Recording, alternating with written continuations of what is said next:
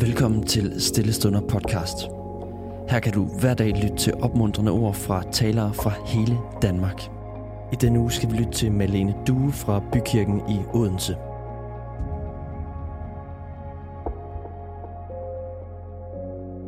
I denne uge har jeg i andagterne haft fokus på åndelighed i hverdagen.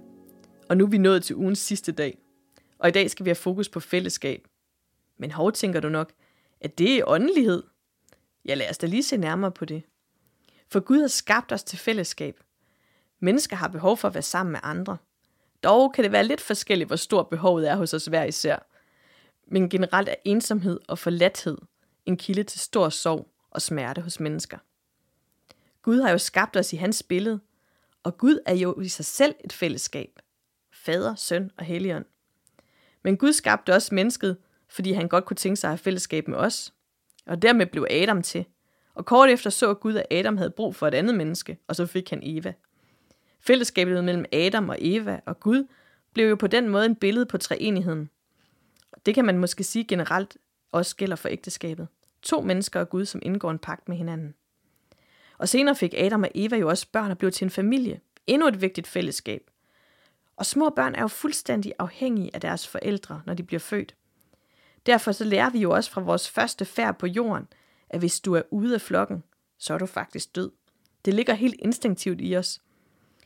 En af de teorier, der er om mobning, er, at når man mobber nogen, så er det fordi man selv er utryg ved fællesskabet, og derfor har brug for at holde nogen udenfor, for ikke selv at ryge ud.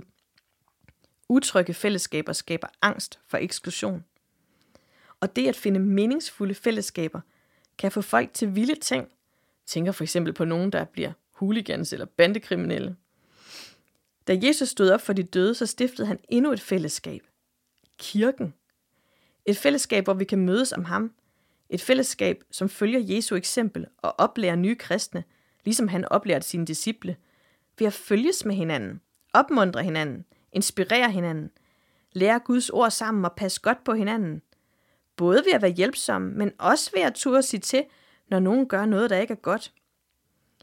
Kirken er på den måde det fællesskab, hvor vi kan få det, som disciplene fik i deres fællesskab med hinanden og Jesus. Et åndeligt fællesskab. Et meningsfuldt fællesskab. Et fællesskab, som ikke afhænger af din præstation eller position, men om, at vi vil Jesus sammen. Gud har givet os til hinanden.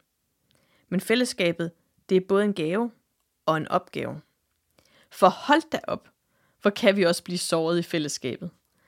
Lige så vigtig en familie kan være, et ægteskab eller en kirke, lige så frustreret og såret kan det også gøres, når vi føler os svigtet.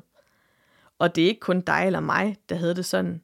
Jesu disciple diskuterede, hvem der skulle sidde ved siden af Jesus i himmeriget. Judas forrådte Jesus for penge, og Peter kom til at fornægte Jesus. Det fællesskab var heller ikke perfekt, men hvor lærte de meget af de livslektier, de fik ved at vandre sammen og søge Gud sammen. For mig så ville det være meget nemmere at glemme Gud, hvis ikke jeg var en del af en kirke eller et åndeligt fællesskab, hvis ikke jeg havde nogen at dele det med. Ved sidste europæiske melodikompris, der vandt Fyr og Flamme med sangen Øvers på hinanden, og den er nok sunget ind i en helt anden kontekst. Men måske skal vi i kirken kunne udholde, at vi øver os på hinanden i forhold til kristenlivet.